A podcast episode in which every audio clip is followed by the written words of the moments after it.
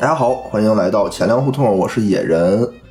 呃，今天呢只有我一个人啊，这个也没有办法。上期也说了，就是因为找到了新的工作，这个工作呢刚开始比较忙，我就老得出差，所以呢平时的时候我出差就没法录。然后周末呢，这个无聊和大哲老师实在是家里头最近也是事儿比较多啊，也没有时间。本来呢是想，哎呀算了，要不然就停一停吧，等这个我不出差的时候再录。但是上期就是让大家留言嘛，我发现了很多的这个听众啊给我们留言，就说说，哎，我们这就等着你这个呢。然后有有一哥们儿特逗啊，说说一共关注了仨节目，有俩节目已经黄了停更了，就剩你这一个了。我说实在不好意思再停更了，再停更这仨全都弄了。哎，这位听众，我特别想问你啊，是不是主要是因为是被你放的呀？请这位听众能不能不要听我们的节目了，取关？OK。开玩笑，开玩笑，还是挺感动的。就是为了这一个听众，我觉得我们这儿也得更新一下。所以今天呢，我请到了我这个特别好的一个好朋友啊，临时来救场，就是这个大杰子来跟大家打个招呼。嗯，听众朋友们，大家好，我是大杰子。这个名特别的那个意外啊。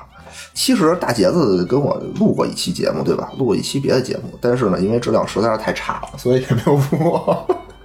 放松一点啊，大杰子老师。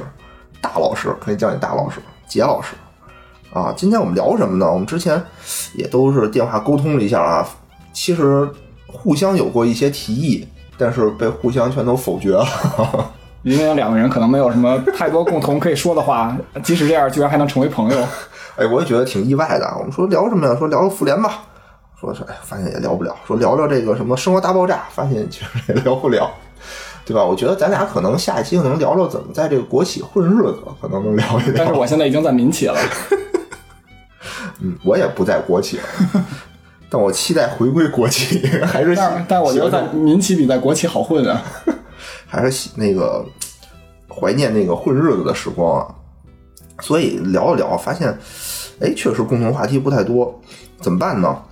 然后我之前也是经常会约这个大杰子。然后他给我的回复不是什么那个陪孩子看病啊，就是陪孩子早教，嗯，对吧？然后我想，哎，这是也可以啊，对吧？就聊一聊这个这个孩子教育这方面的事儿。反正三十多岁就是带孩子开始就这种生活了啊。对，其实也符合我们这个节目的主题。我们这节目一直不就是想教育听众嘛，对吧？就是一直想聊聊教育的。之前我们其实请过一期这个老师聊一聊这个初中的这种教育的情况。哎，今天就咱们得聊一聊这个幼儿教育啊。嗯，先说一下啊，这个大杰子他并不是一个全职的这个奶爸，他只是呃平时他还是有正经工作的。对对对，有正经工作对吧？所以你是就周末带孩子是吧？对，其实因为平时的话，可能还是家长带的多一点，白天我和我媳妇儿都得上班。哦哦哦哦，平时是那个家长，那你周末一般都怎么都会带孩子干嘛呢？一般是这样，就是周因为。就是周六的时候吧，就是带孩子上上早教课，是下午，上午一般就带孩子在家门口玩一会儿，然后周六晚上或者周日早晨吧，就把孩子送我丈母娘家去了，然后我媳妇儿就跟着回去，我就能出来浪一天，就是什么跟跟这个野人一块录节目啊什么的，哎。哎，那也就是说，你其实一个礼拜之间，你就周六，一般周六你就带一天，是吧？对，其实平时就是只有这一天，就是全陪维系和孩子之间这种脆弱的关系，对，让孩子知道谁才是你爸，对，谁才是你亲爹。要没有这一天，可能孩子可能就根本就忘了。嗯，没错，就是可能你跟孩子接触时间少了，肯定感情还是会淡一点，是吧？嗯。哎，其实我还真是挺好奇这个的，因为我没有孩子，但是我听周围的有所有孩子人都跟我会抱怨啊，会跟我说，也不知道是抱怨还是炫耀，就说哎呀，养个孩子特别的特别的辛苦，养个孩子特别的累，但是呢，一边说的一边嘴角还洋溢着笑容，让我想起那个《摔跤吧，爸爸》里面那个印度人，你看我生个儿子什么这种感觉。啊，这其实就是因为带孩子确实很辛苦，这是有苦有有有甜吧，应该说是。对呀，你自己的孩子你自己不辛苦。谁辛苦呢？是不是？嗯，没错。哎，我就听他们都说啊，就跟我抱怨的其中的有一个特别关键的点，就说这个养孩子特费钱，这是真的吗？嗯，应该算是比较费钱的。这主要是因为我觉得可能大家都有这么一个焦虑感吧，跟为什么焦虑在哪儿啊？这我其实我之前，你像咱们小时候吧，可能就是你小时候干嘛，就是什么撒尿和泥儿，是吧？对我小时候，我觉得我特省钱。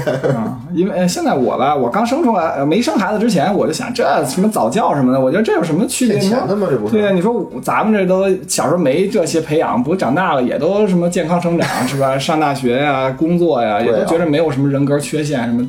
这些问题，但是后来吧，就是孩子生完了以后，你发现身边的同事吧，可能比你大一点的，啊，他们都比如说花钱买了这个早教课呀，带孩子去了呀，什么这一类，这就给你传递了一种焦虑感，就你身边都是这个氛围，你就可能觉着，哎呀，我是不是也得给孩子那样？然后平时你观察孩子的行为，可能你认为。你对，比如孩子这块不满意，或者那块不满意，你就觉着会不会是因为如果去没上早教，课，对对，一定是钱没花到位导致的。就跟比如想减肥，就是为什么减不下去，因为没没花钱，没花报钱，没报减肥课。没错，哎，那你当初其实我一直啊有这种想法，就是说我绝对不会去花这种这种冤枉钱。嗯，你以前是你以前有这种，后来转变了呢，还是说你一直觉得，哎呀，人家花这个份儿钱，我也得花呢？嗯，不是，因为我个人生活其实还是很节俭的，就是，但是我吧，就是生完了孩子以后呢，孩子大概在十个月左右的时候，哦我们之前有一同事就跟我工工位也很近，他孩子比我大，比我们家孩子大二十天，啊然后他就报了这个一个早教的课，啊然后呢，我们其办公室其他同事孩子基本上都比我们家大两两三岁的，他们都上过了，上过了过了这个阶段了。啊！然后我十个月的时候带他去那个蓝港玩然后就发现蓝港是北京一个特别有名儿的一个商场啊，里面这个非富即贵。啊，反正去那玩了以后，发现就是我们家孩子跟有一小哥哥跟人打招呼，我们家小孩特面，就是也不好意思跟人说话，在那缩着个脖子，在那啊跟个小鹌鹑似的感觉。啊，我就想，哎呀，蠢因为我们家这个小区吧，反正就是一孤零零的楼，平时孩子们也没有一块儿聚啊、一块儿玩的这种机会。我就觉得可能是不是孩子接触其他孩子的机会少啊？去早教，他有时候特别会见人下菜碟儿，那销售他就跟你说、啊说来就我们这儿，不是说就是上课来了啊说你看我们这儿场地也很大，室内的、啊对吧？也很安全设施，啊有新风系统，有空调，哎对吧？您就不上课，在我们这儿可以玩儿，就只要交交个这课时费，等于你就是我们这会员了，可以啊平时也可以过来玩儿。啊！对，我就想你平时玩去吗？嗯，因为平时都是父母带孩子嘛。其实离家这已经是离我们家最近的一次教了，啊走着十五分钟吧。但是我爸妈也不愿意去，为啥呀？就是父母的这个心思吧，就是你也猜不猜不透，而且真的是，不敢说，就父母一般不都爱占便宜吗？你说说父母你说不去，咱就亏了。父母可能我也不知道为什么，他们就老愿意去离家家对面停车场，要不就去离家十分钟的河边玩。就其实再多走五分钟就到那早教了，哦，可能就觉得这五五分钟可能也走不到，走不动。对，可能孩子也不是特别愿意去。哎呀，我觉得这期真是说的好像是给早教打广告一样。啊，因为这孩子吧，其实他在哪玩都一样。哎，这还真是，我觉得就是小时候啊，你你给我根笔，我都能跟那鼓捣一一下午，嗯对吧？其实根本就不需要什么踏滑梯什么的，嗯，没错可。能因为那会儿我也没有这个这个其实还涉及到另外一个问题，就是你说到啊。你先说，你先说你说吧。就是刚才我特好奇，就你说你报这个早教，是因为你觉得你们家孩子，哎，比较内向，对吧？嗯，那你报完这个早教，你们家孩子变外向了吗？没有，我们家孩子还是一直很内向。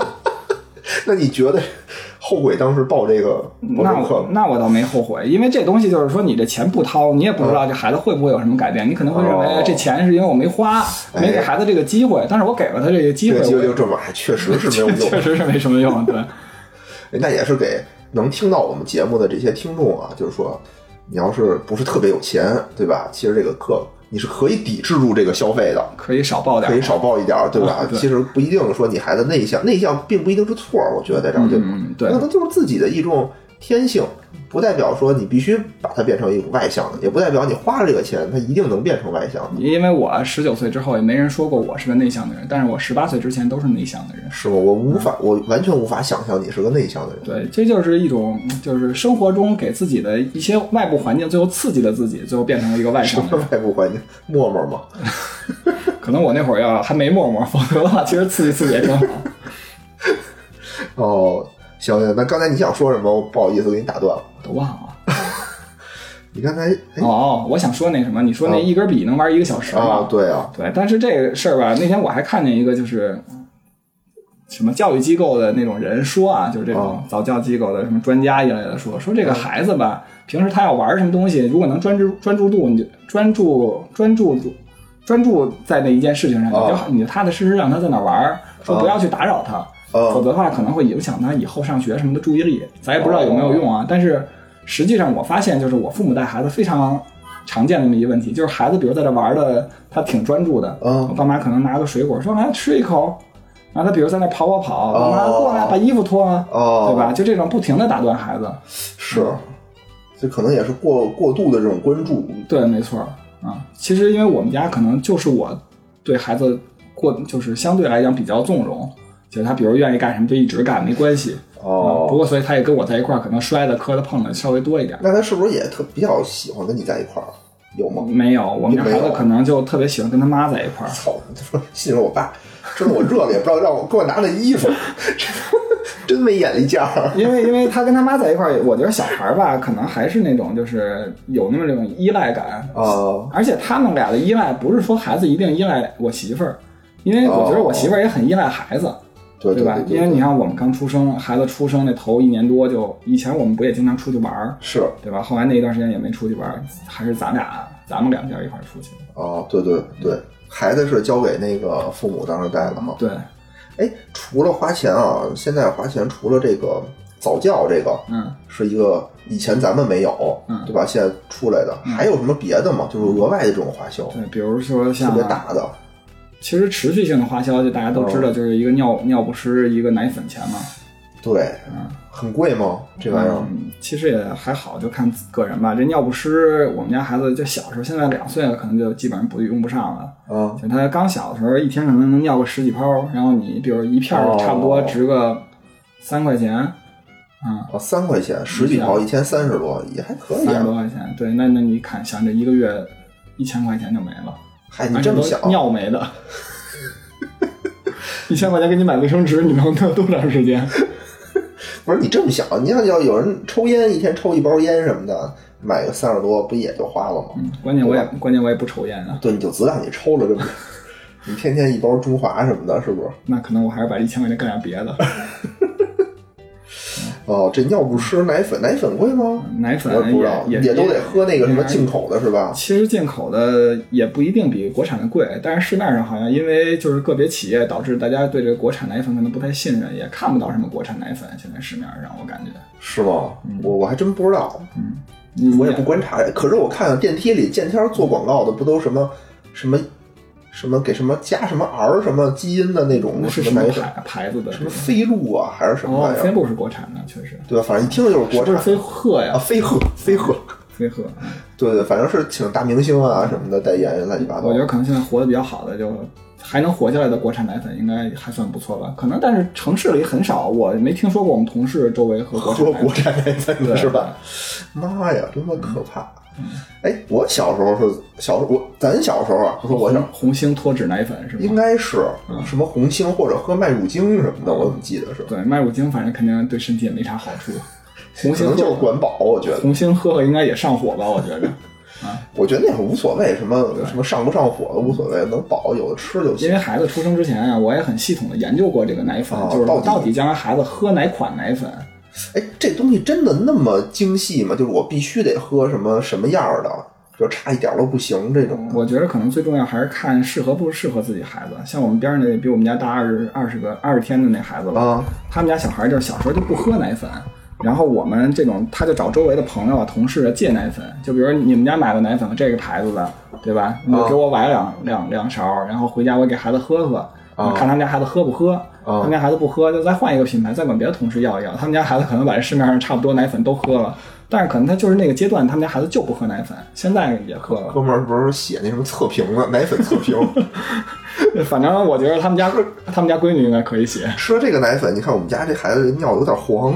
可能不太行，呃，对，因为家长也会关心，呃，关关注啊，就是这个孩子，比如我喝了奶粉以后，就是整体这个便大便的情况怎么样啊？他爱不爱喝呀？这些都会观察的。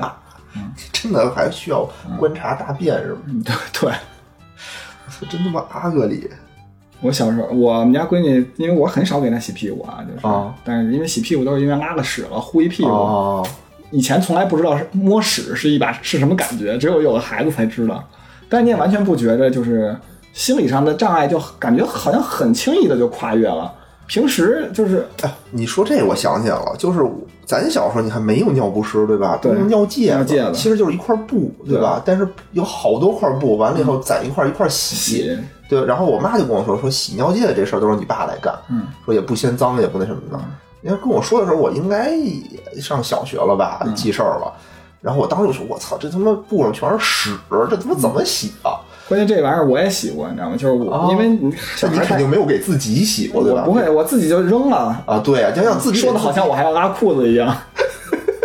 要自己给自己洗的话，不像你说你内裤，你可能沾上那么一点儿，嗯对吧？他妈是不是上面有一角儿似的那种感觉因为有一说法，不是说那个内裤穿一段时间，就是你洗的再干净，也会沾零点一克的粪便嘛，啊？对啊，对吧？所以建议什么三到六个月要换，哦把内裤就扔了。扔了啊，对啊，所以你说，但是你父母洗的那个东西是。是整个糊在上面的，你要拿出来洗。我当时就不想，我说我操，我他妈这玩意儿怎么洗？这这这，因为我给我们家闺女也洗过，就哦就是她，比如稍微大一点的，就她可以穿那种小裤衩了。哦然后她，比如你以为她已经今天拉过屎了，就是今天她拉两次，她已经拉完了，你觉得不会再拉了，你让她穿小裤衩。儿那过一会儿你他趁你不备，他又拉在裤衩里了。哦这时候我就跟我媳妇儿说，咱们把这裤衩扔了吧，啊对吧？还有他那个穿尿不湿的时候，有时候会侧漏，哦就屎就漏出来了，或者拉稀就漏出来了。然后我就跟媳妇儿说，把咱咱把这裤衩裤衩把这裤子扔了吧。我媳妇儿不干，哦说不行，就其实一条裤子，小孩裤子也不是很贵，就几十块钱、一百块钱这样的。啊，不干那就只能洗，我就拿平时那个家里那个一次性塑料手套，可能感觉没什么用，然后这时候终于拿出来就带着洗。特带劲啊！对，而且而且一定要把它洗的，你想它那个比如浅色的衣服上，你就粘完了以后，它那屎黄色，好了，这个话题咱们 这个话题过了，我已经受不了了。这个这段剪的时候，我觉得也会对我心理产生一定的影响。嗯，行吧，那这个，哎，我知道啊，就是这可能什么尿不湿啊，这个奶粉啊，都都需要，对吧？都得需要花。嗯，然后我知道，就是大姐子为了他们家的孩子，还买了一个最贵的东西，就是买了一套房，啊，对吧？啊啊，这个你觉得花多少钱当时？其实当时没花多少钱啊，因为是换房嘛。我原本那个房子有有一套小房子在海淀，但是不是一特别好的学区。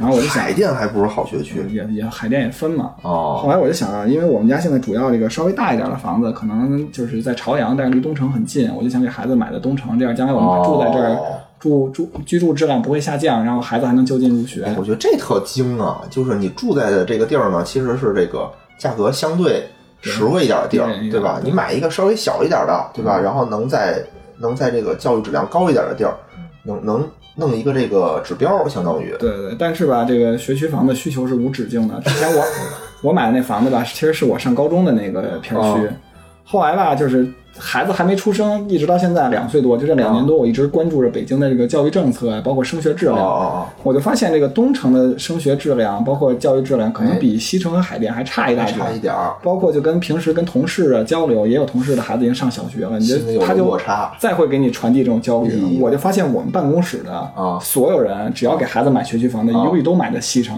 而且是老西城，为什么呀？就是因为西城的升学确实比东城好很多。比如人家的说法吧，就是说北京市前二十的学中学高中吧，可啊能只有三所是在东城，剩下的就全是西城、海淀。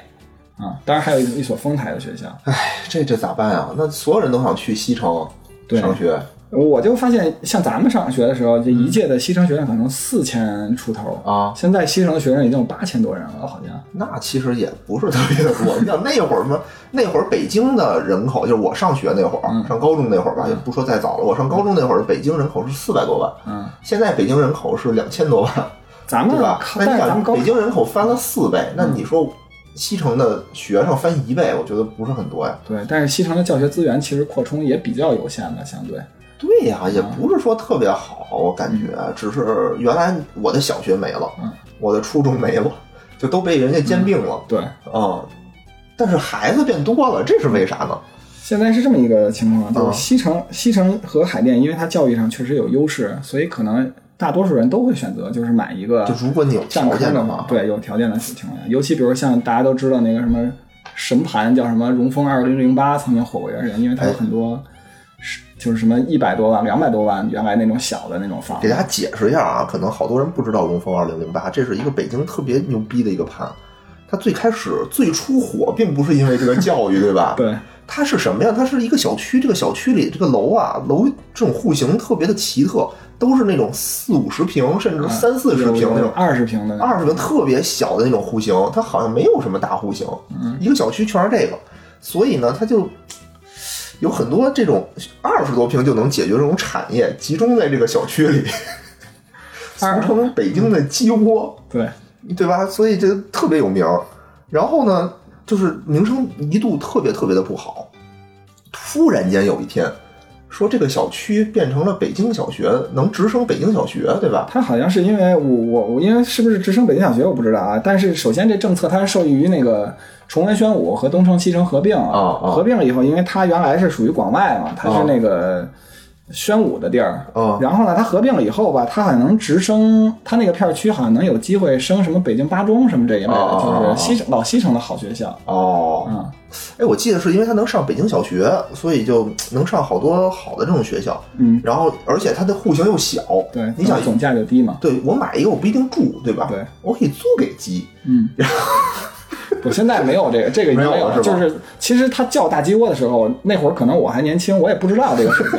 就是它变成学区房了，我才知道它原来名声不好。啊，跟那儿溜达的时候发现，哎，这儿原来是学区房，原来原来是的服务现在都变成那个什么 早教了。对对，其实北京也有几个地方确实还是早教很有名的，比如咱可能不都不知道，比如说那个金源烟沙，你知道吗？就西西四环那个啊，我知道，我知道，就那个商场，我知道，不是北京最大的商场吗？对，它是个商场，但是它其实有几层，顶层有几层，据说就全都是早教机构，就是不是早教，就教育机构、辅导班什么这一类的。嗯嗯嗯。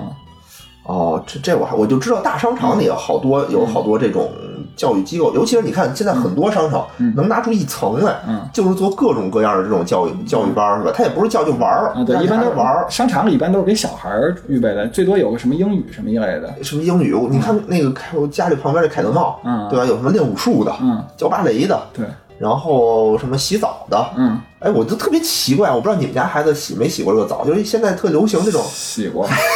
孩子一生出来，对吧？我得抱到那个那什么什么什么地儿洗，给他洗个澡。对，也不是洗完，你得办一张卡，他能经常跟这儿洗澡。家里不能洗吗？嗯，也有给家里洗的，这挺贵的他他就觉着像家里洗，一般就是从淘宝上买那种充气的那种盆儿然后你自己调一下水温啊，然后买那种就是套脖子上的圈儿，然后带着它洗。然后等于你在那儿吧，就是有人给你让他在那洗，另外一个就是他调什么温度啊，包括呢就带一些什么附加的，其实也没有什么特别的价值，主要就是你可能就省事儿，掏钱图一省事儿，因为你想得，多少钱啊？嗯，我估计应该一百多块钱吧，一百多不到两百块钱。关键你不能一百多洗一次啊，对吧？你肯定要办就得办卡，对办个二十多次。我们家可能三千块钱洗了两三回，因为很快那个就卷钱跑了啊，真的？啊、那怎么办呀？你还能找回来？没有，那哪找去？三千块钱洗了两三次，你还不如请我，咱俩哪儿搓搓去。对，其实因为这种预付费本来也是这样嘛，就是经常就是老板咔嚓一跑就完事儿了。三千块钱还行吧其。实你就算找连锁也就那么回事儿嘛。对对对对对对，哎呦，这个真是，我觉得现在孩子真是，哎，我记得我小时候就是家长经常说咱们一句话，就是“生在福中不知福”，没错对不对？嗯你现在多享福，当时不觉得哈，现在我想把这句话送给咱们的下一代，对，生在福中不知福，三千块钱他妈洗个澡，洗两三次，没错，因为我本来很节俭的这个习惯，就是跟我父母就是从小节俭习惯养成的。他们就老说说那个，我说妈，咱家有钱为什么不花呀？其实可能没什么钱啊，但是觉着应该是有点，但是太抠了。嗯嗯嗯，我妈就说说那等长大给你花，然后等到现在吧，我说妈，你现在攒这么多钱，又退休了是吧？平时退休金也不少，然后攒了也不少钱，你花呀我妈说不行，说得给我孙女儿留着。我就说小时候等于就是骗我的，说要给我花，但是其实根本一分钱也不会花在我身上了，他攒的这些钱都给孙女了。说呀，你给你孙女花不就是给你花吗？以后真跟跟你闺女说说，你爸当年多想一千五洗个澡什么的，就不舍得，不舍得。结果花你身上了。嗯，没错，哎，你得孝敬你爸呀。你你叫什么米六儿是吧？对米六儿米六儿，你要能以后能听到这节目，你要得孝敬你爸呀。嗯，就是不听到这个节目也得孝敬。要不孝敬，把这节目拿出来给他听。嗯，行，你看啊，就这个孩子现在也就刚两岁，两岁三个月吧。对，这就花了不少钱了，而且以后还想继续的再升级，是吧？想把东城这个房子 再换成一个西城的。嗯，西城打算换哪儿？其实因为还是财力有限，只能到时候看吧。金融街肯定买不起，因因为这个最近也在一直研究嘛。哦就是首先我们家小孩现在这个，因为你就得考虑上幼儿园了。刚才没说到一点，就是说因为北京市上幼儿园就得三岁以上才可以上嘛，是，对吧？然后现在呢，像两岁多，就为了让他提前适应适应这种幼儿园生活吧。嗯，然后就是在家附近我给他找了一个托班儿，就托儿所那种性质的。哦哦，啊，我们是提前一年就给他考察过这种周围附近的幼儿园、托儿所，嗯，然后最后给他报了，还是选离家比较近的，然后提前一年把这个接下来一年的这个全款交了，应该可能交了八万七千块钱吧，这不怕跑了吗？这跑了也没有辙，哦，这就离你们家比较近哈，就十五分钟，托给人一个早教。反正跟早教是在一个一个楼里头，一个、哦一个小区里头。哦，好吧，祝你好运。Good luck，只能祝你。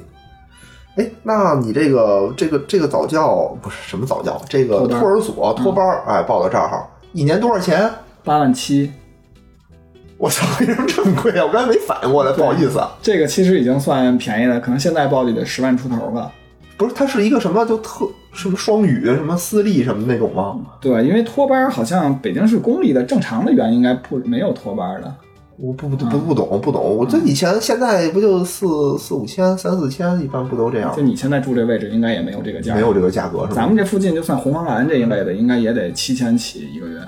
你想七千妈呀七千多一年，八万多，嗯，一好吧，都管什么呀他？就是早上八点钟，大概啊，因为啊。当时去的时候聊了一下，啊。可能是早上八点钟左右送过去，晚上啊。五点得接回来。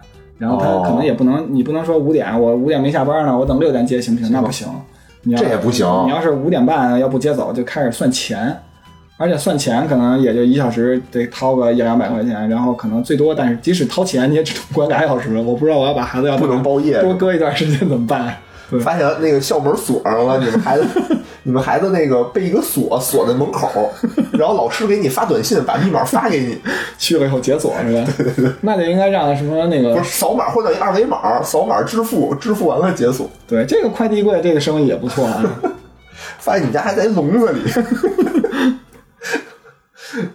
这这这是一生意啊！以后每个小区搁这么一笼子，可是那怎么办呀？那谁也不能保证说我肯定不加班啊，对不对？即使轻松如你，嗯你可能也不能保证。因为这个我也跟我的媳妇聊过，就将来可能接孩子的时候，就不想让父母长期在在这边哦待着了。可能父母对劲儿周一周可能来个一两天帮着接一接，其他时间可能还得我们弄啊。是是是，啊，因为我们单位可能不打卡，但是可能工作平时比较忙。你怎么能保证以后不打卡呢？这也不好说，对吧？对，因为我媳妇他们单位打卡，她就说他们那边一般生孩子的人，啊就是早晨和晚上现在都不打卡了，就自 自己就给自己制定了这么一条规矩，就不打卡。可能他以后就这样。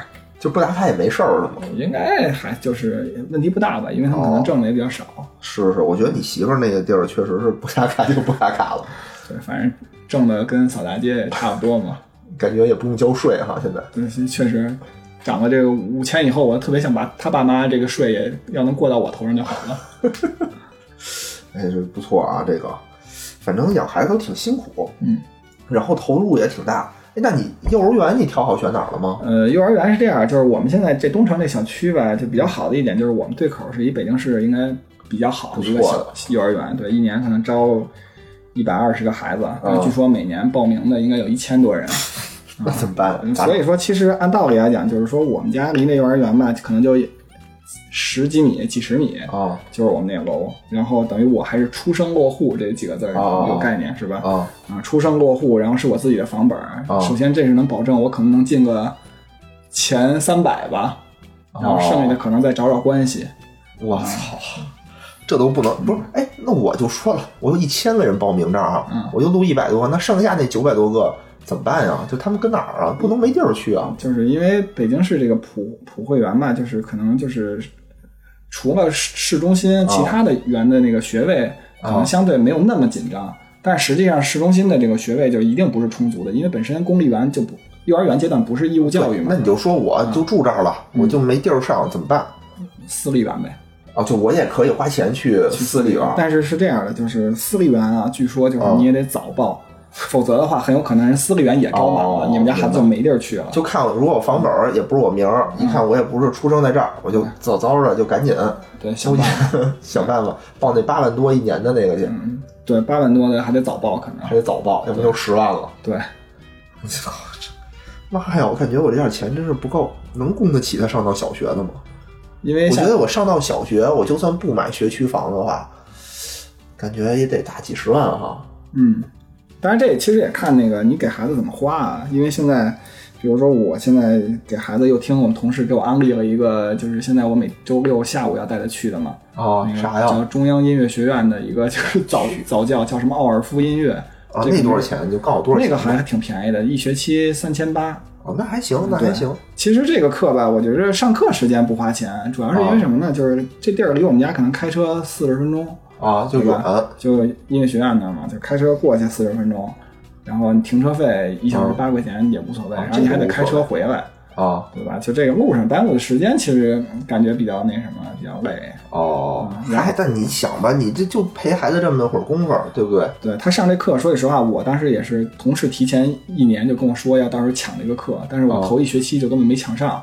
然后啊第二学期吧又抢，就是他说九点开开始抢课吧，啊，然后我其实我还挺有经验的，八点五十我就想我提前十分钟对，网上抢，我哦提前八点五十我就想登录这个微信，我就提前登录上去省，得到时候登不上去了。是啊，结果八点五十我发现已经登不上去了，等我能登上去的时候已经是九点二十多了，然后这时候课已经全没有了。啊，那怎么办啊？嗯然后我吧，就是因为这就跟刷火车票啊什么的习惯一样嘛，啊包括医院挂号，就是你时不常再刷一刷。啊，结果有一天正好就刷出来有人退课了，哦，我就正好赶上了，就把这课给报上了。还有人退课呢，这真是行啊！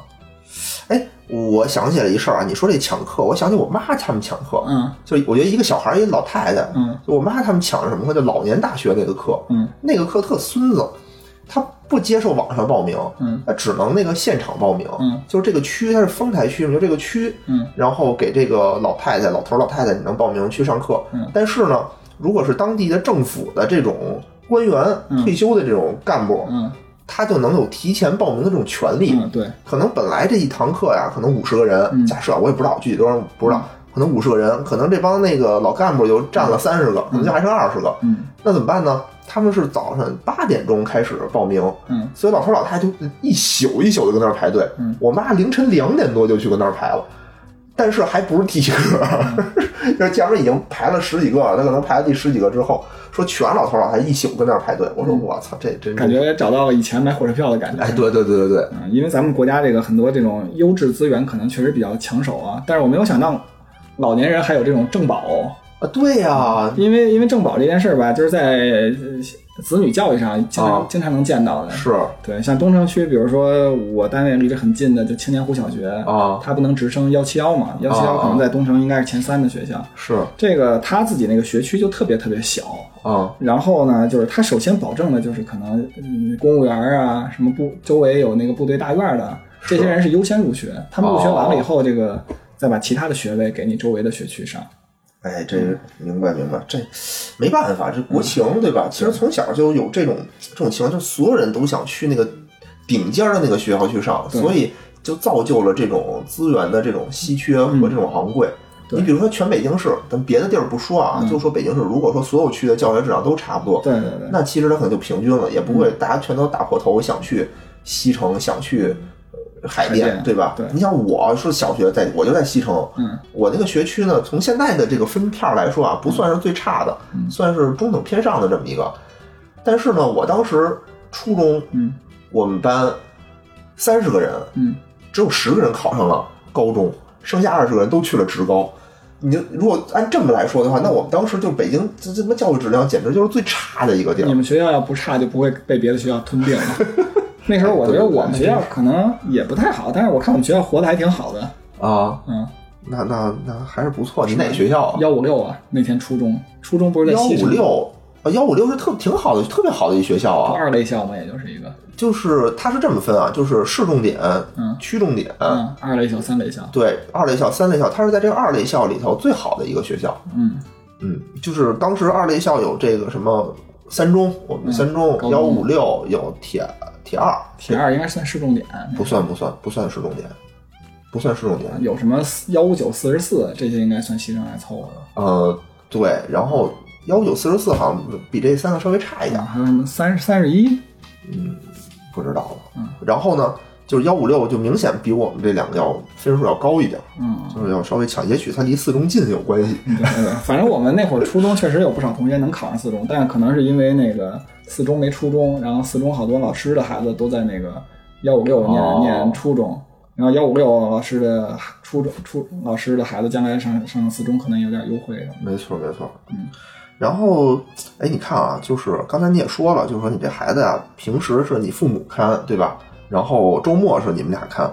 就是在这个问题上啊，我也挺好奇的，就是你们这个隔代里头有没有对这个孩子的教育产生没产生过什么重大的这种分歧什么的？嗯，对吧？因为好多人跟我抱怨说，哎呀，什么，尤其是那种，比如说女孩儿，就是妈妈对可能婆婆什么的意见就比较大，嗯，对吧？然后比如说这个爸爸对这个 丈母娘什么的意见比较大。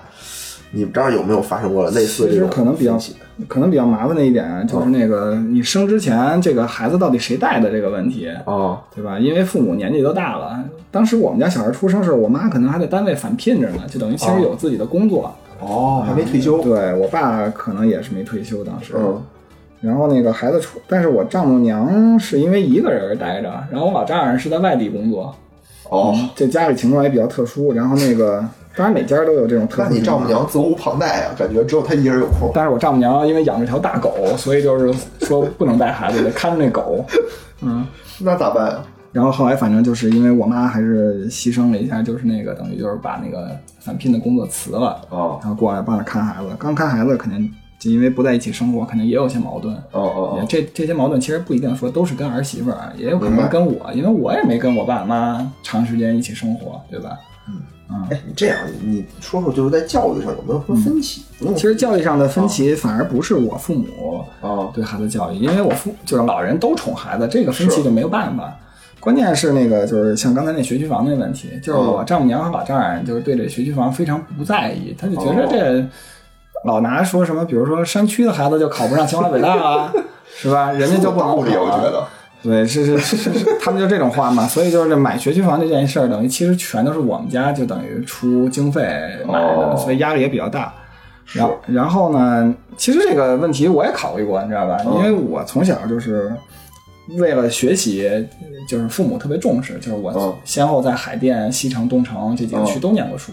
哦，啊，然后那个我也跟我们同事聊过，就是说我说我在西城念书的时候，感觉也不用特别努力学习，最后考学校什么的也都不是什么特好的学校，但是最后也感觉还挺顺的。嗯嗯嗯，啊。后来那个我们同事跟我讲这么一道理啊，那个边上那同事就是对学出这个说啊，后来我们那个同事对这个学区房特别推崇的一同事跟我讲这个道理，啊，他说咱们念书的时候啊，就北京还都是土著，对对对对说白了，家长平时对这教育也不是那么重视就是你稍微学习学习，成绩就上去了。你要不怎么学习，你成绩也不会落到太靠后。是现在吧，因为北京市其实能有户口落下来的这些，相对还是甭管是经济实力或者素质、文化素质，对对对对，社会越精英的人越精英，对吧？对他们可能就是对孩子子女的这种教育也很重视，而且他是把那种外地那种更激烈的那种教育的思想贯彻到了北京这个新的环境里来。哎，没错。如果你要不能转变你自己当初念书的一个念头，可能你们家孩子就成为垫底儿了。将来，哎，现在什么小孩都是人精儿，嗯，对吧？你想现在上幼儿园都讲究上那种双语幼儿园，对，那就意味着他几乎是上了小学，英语就不是什么难点。嗯，甚至我看到那个很多家长啊，嗯，就是开始已经有些家长就认为我们家小孩不应该跟很多。呃，外地小孩在一起念书，他就觉得可能就是他们可能就是我是贵族素素质不高，本来是这么认为的。但是我又看到了现在一种新的说法，就是我们家孩子为什么要跟这么多土著的小孩一起上学？这么素质不高，反而认为我要跟很多正保的学生一起上，正保的会不会？这这就属于家长一种就是一直就想那个占便宜，想占便宜怕吃亏的这么一种心态。你就想你跟正保的人上学，人家他们愿意跟你上学吗？对，因为有的人认为对郑宝这个也有很多人想法不一样啊。有的人认为就是郑宝的，人家就是上上完小学，人上一好小学，将来还能上一个直接直升一个好初中，嗯对吧？升高中什么，人家靠这个政策就上去，他可能会不认真学习。是其实呢，就是很多家长，人家是正保，是因为他可能也通过自己努力成为了什么公务员啊，什么这一类军人，是对吧？其实他可能反而也很重视自己子女是。是是，我觉得现在大部分吧，真是大部分从从农民到这个大学教授什么都很重视教育，对没有人说像那会儿小咱小时候那会儿就觉得给口饭吃就得了，对吧？学校就看着你别闹事儿，就这种心态的人，可能我觉得很少很少。嗯，尤其是你想，你想在西城、海淀这种资源这么稀缺的地儿上学，首先你得花出几乎是全部的这种家当，先买一套学区房，你可能才能有这种资格。对，你这么多钱你都花了，嗯你说我再不重视这个东西，我觉得就太亏了。这个东西，嗯行吧？那那我觉得，虽然我觉得啊，就是你你岳父岳母说的也有一定的道理，山区人就不上北大清华了吗？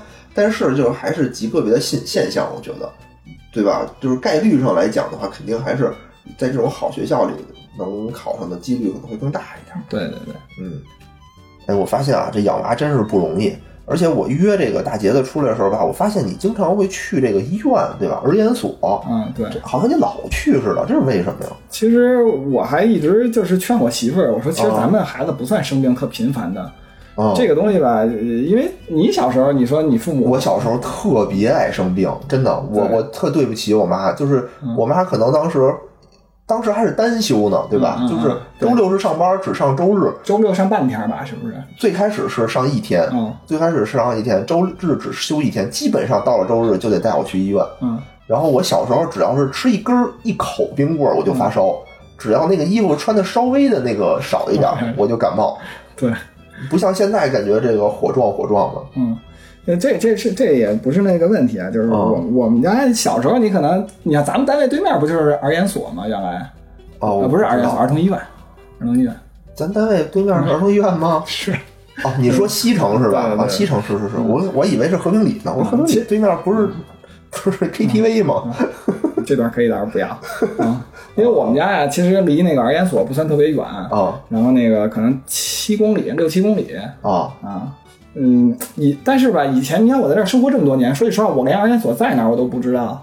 我也不知道。我也我就是你说的儿研所是儿童医院啊吗？不是不是儿研所是日坛公园西边的，哦，那我现在也不知道啊。是优唐往南走一点儿哦啊，就在那个位置。然后等于其实北京看病嘛，除了去儿童医院，就是第二选择应该是儿研所。哦啊，应该它全名可能叫北京医科大学儿童什么什么疾病研究所这一类的，嗯啊，应该算相对比较权威的。离我们家因为比儿童医院近，我就选择那儿嘛。是孩子嘛，就是可能平时有个发烧啊，什么感冒，咱们自己成年人就吃点药就完事儿了。对对对儿童吧，就是他发烧以后吧，超过三十五八度五，就得给他吃点什么退烧药。啊之前是物理降温，就比如擦擦水什么的，行拿温水给他擦一擦。对，可以吃一些吧，反正有两种退烧药，就是叫什么名儿忽然给忘了。没事儿，就是退烧药吧。对，退烧药吃，吃完了以后，它也你也不一定保证它一定能退，因为退烧药只能保证可能四个小时左右的功能。哦啊，然后它降温完了以后，它又烧上去了，你都不知道到底是为什么。什么而且小孩儿这个发烧感冒，有时候他不仅仅是因为就是他感冒了呀，什对么发烧，他可能有些其他的疾病。是嗯有些病，而且就是比如说，就需要二十四小时以内就得给他治疗，发现早早发现早治疗，就不会啊给孩子造成太大的危害。嗯啊，所以我们就因为就是一般，如果孩子发烧了，就是短时间内他比如没有降温，我们就直接就去医院。那医院有什么办法吗？医院一般其实很简单，就是你你去儿研所，一般挂号以后大概等四十四十分钟左右吧，等四十分钟左右，然后你能见到医生。医生一般这时候都是给你开一个化验的单子，就是血常规，啊就采孩子的指尖血，然后采完指甲血，一般化验差不多二十分钟。就说爸爸，我不要扎止血，我好了。啊，因为小孩特别小的时候吧，他扎止血，我们家孩子都不会哭，他就不知道不知道疼，可能要不就是扎完了以后才会有反应。现在的话，他稍微大一点了，他已经知道要给他扎针，他会疼，哦他就攥着那个小手，他不放开，你就得生掰。其实那时候也挺可怜，我们有时候见到，比如排前面的小孩掰不开，家长就在那掰，可能我右边都右边和左边对都走了两三个人了，这孩子还没掰开手呢。啊，嗯哎，你说我想起我媳妇儿来了。嗯。我我媳妇儿上班儿以后啊，嗯。都上班了，我带她去瞧病，扎止血，我媳妇儿还哭呢，而且不是那种就是掉眼泪儿那种哭，是哇哇大哭，把大夫都吓坏了。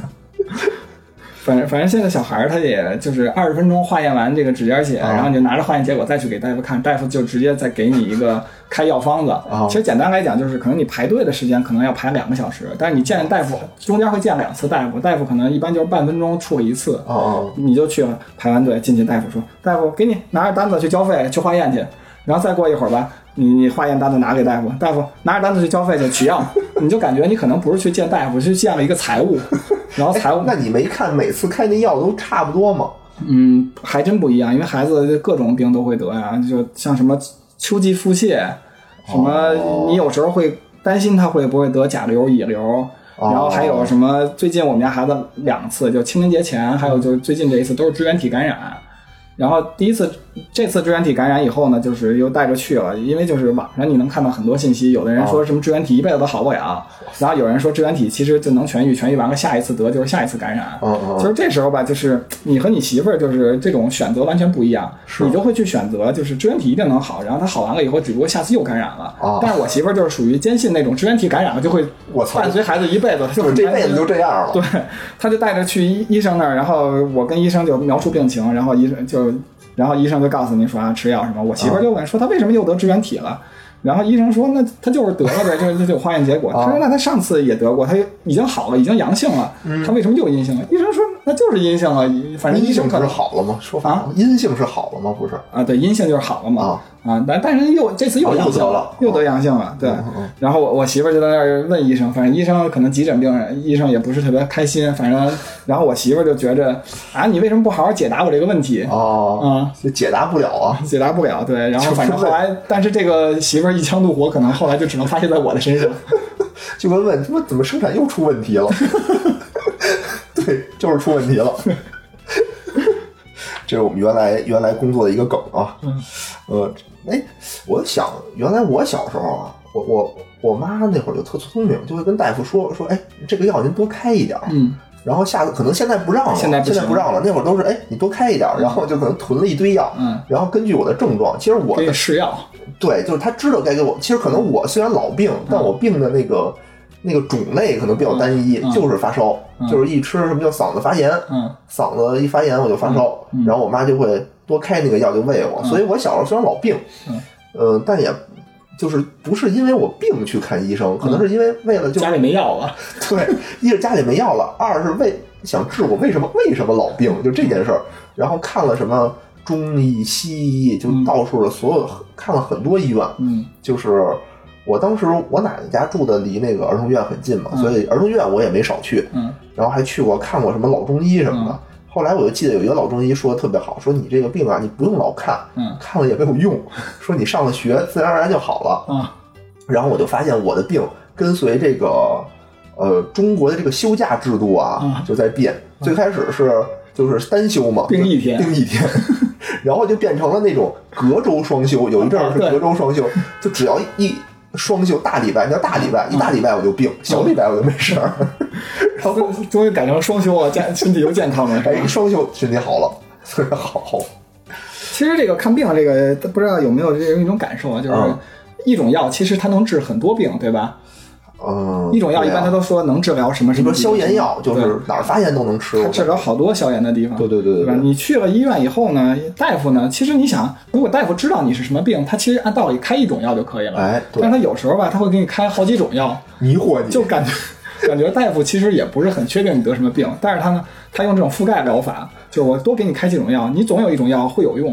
哦然后等于他说，比如跟你说三天以后再复查呗，哦三天以后他过来先问你说感觉怎么样啊，然后你要说嗯好了，那说明啊已经覆盖成效了。但是那个如果说嗯大夫不行啊，这个哦病还这样，大夫就给你换几种药，哦再重新覆盖，看看是不是是不是其他可以一种试验性。变成小白，感觉有种当小白鼠了。呃，对对对对，是现在医院人太多了，我我有几次就不是我没孩子，我自己去看大夫，就是膝盖有一阵膝盖特别疼，去拍照拍片子吧，这个吧那个吧，整了一上午，嗯到那儿大夫看了看。啊，就给我真是半分钟，你走吧，然后给我开了一摞那种膏药，嗯那个膏药也是一点用都没有。所以所以我特别信一点就是什么呢？就是中国的这个医生啊，你想他就感觉很诚实吧，他也是问你一些问题，然后回答。这就跟咱们平时那个搞计算机说这种专家系统一样，就我有时候还挺信这种普遍性会生的这种病。哎其实你们专家系统完全可以替代医生。是，所以说现在很多就是有什么社区医院，嗯什么 AI 看病，嗯，对吧？但是问题就是说，如果你们家孩子生个病，你敢吗？嗯不敢你肯定不敢。你比如我要我自己生病，没准我就拿这个东西试一试，因为加上我自己的判断，对吧？比如说我今天发烧了，嗯对吧？他给我开一个，给我给我给我开个什么什么膏药，我可能觉得贴肚脐儿的，我肯定觉得这肯定是开错了，嗯对吧？但比如孩子要发烧了，他非跟我说他是因为什么肠道有炎症，我觉得也没准儿啊。小时候好像玩那游戏有一什么就是治病的那医生的主题，那个主题医院，那时候我就记得给你换一脑子，对，我就我印象特别深，就是什么，就是来了个病人，就是可能我也不知道他是什么病，就给他开那痔疮栓儿啊然后让他口服，然后他就那种把痔疮栓塞在嘴里，然后还在那图片里问我说：“你确定是这样用吗？” 而且就就包括这次我带孩子去我带孩子去看第二次去看这支原体的时候，啊这次因为我媳妇儿上一次被急诊医生怼了以后特别不开心，说咱们挂一专家号吧，我就挂了一专家号。啊去了以后，专家号一般来讲常规的就是你应该去了以后是大夫随便问问，然后给你开一化验单子，因为这次是来复查的嘛，应该再看看你这个指标是不是呈阳性还是阴性好了，嗯然后你再拿单子回去给大夫看。这次呢，结果就跟大夫说完了以后，大夫就说那没什么症状，就说明不用查了，啊就就是好了。是啊然后然后说说，然后说我们上一次的化验单子我也给大夫看了，大夫说啊为什么要开这些化验指标？说这什么根本就用不着啊。啊啊，然后我媳妇儿就回过头来就对这个急诊医生愈发的不信任，说以后咱们再也不看急诊了。然后说我们同事就从来不看急诊，说如果孩子发烧了就生扛，扛到第二天再说。哎，我发现有的时候吧，哎，这个可能这么说也不太好啊，就是可能对妇女有一些不太好的认知。就我发现有的时候女的吧，她确实是对这种很感性，很感性，特别感对，她对这很多事情都很感性，比如说对可能对这种瞧病大夫啊，嗯或者对这种广告啊，嗯对这种什么美容仪器呀、昨天我媳妇儿给我拽过来一个那个淘宝的链接，嗯说你看这个东西怎么样？就问我这个怎么样？嗯我打开是一什么玩意儿呢？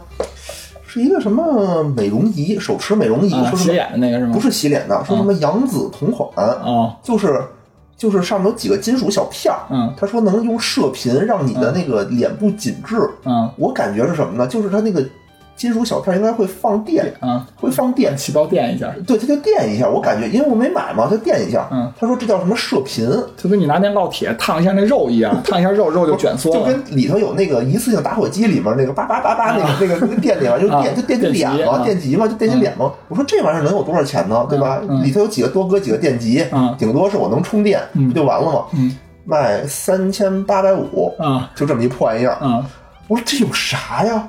我媳妇说这个东西放的时候是射频。嗯我说射频是什么？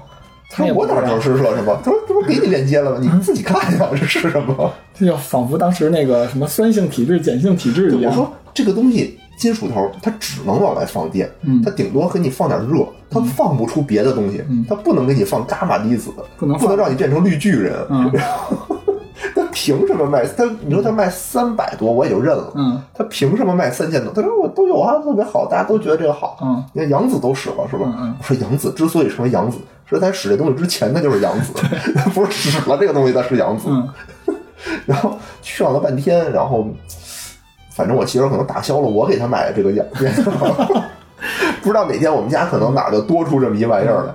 因为女性这个东西，我有时候也会有这种想法，就是说，其实买东西我很赞成就是奢侈，但我不赞成浪费。就我认为这东西就是一个浪费，你买了以后也不会用，然后其实它没有什么真正的功效这。能吃土嘛？嗯你比如说，你真是，我就买块劳力士的表，你说我这玩意儿就十万块钱，那实质上它它就值十万块钱，你特喜欢你就买，嗯对吧？那你说你买这三千多块钱，这是毛线用都没有，你在闲鱼上可能就三百多块钱就买了，嗯，对不对？就包括这个这两天就是包给孩子买奶粉这个问题啊啊，因为我媳妇儿一直就坚持用海外代购这种方式其实我吧。也不是很放心这种海外代购，因为哦其实说白了，你也不认识对方人到底是什么样子，是，对吧？然后我就觉得，可能我从京东的什么官方旗舰店上买就 OK 了。哦哦然后我媳妇儿也是因为听了他们同事说的就是从京东上、淘宝上买有假的，这我相信是有假的啊。对对对，嗯，说买到假货了，说不好，说就得买代购才放心。我说你买代购的放心也没有任何道理，因为我在电商渠道上买了吧，就算是我，比如说我就是找那种官方官方旗舰店买，是最起码我还可以追溯到它，去追究它的这个，没错没错，？对吧还维护维权就可以。是你这个海外代购，你连他是谁你都不知道，你怎么去维权呢？对呀对吧？啊，就包括现在，你像我现在用那个张大妈那个 A P P，啊就平时我可能关注的就是，哎，我一看孩子喝的奶粉减价了，哦我就买是，啊。然后有时候我媳妇说你怎么就买一桶？我说只有一桶的时候有优惠，买两桶的优惠就不值了。行吧，我觉得今天说了说了这么多，我觉得对我这么一个呃没有孩子，但是又想要孩子、打算要孩子的人，也是让我做了一点这种心理的建设，嗯，对吧？第一点，哎，攒钱，对吧？可能感觉手头有个几十万什么的，可能不尽早，即使上学之前这点钱可能就造没了嗯啊。这个学区房呢，我就想有钱就买，没钱我也就这样了。嗯啊，也就不去计较这些，哎，特别奢侈的这种东西，可能确实也是买不起吧，啊。然后最后呢，我觉得就是呃，听众嘛，呃，也是感谢啊，感谢这些听众听我们的节目，真是听了还是多留言，多给我们留言，我们呢，呃，提到的一些东西，我们都会给大家回复。然后呢，嗯，有什么想听的，有什么想听的、想聊的，也跟我们说，我们也都会满足。比如上次有一个哥们儿去跟我说，说想聊这个。哦，上期节目我们当时就是瞎说的，说我操，我们这也没得聊了，也没人听，对不对？这怎么办呀？这个不行，我们就念鲁迅了。然后有一人留言说：“哎，我就想听你们念鲁迅。”哎，我我们下期啊，下期我们就念念鲁迅，鲁迅是不是都从教科书里被去掉了？去掉了。对我也不知道为什么。嗯，呃，下次我们就念念鲁迅，可能也挺好玩的。哎，嗯，好吧，好，嗯，好，谢谢大家，嗯就这样，再见。再见。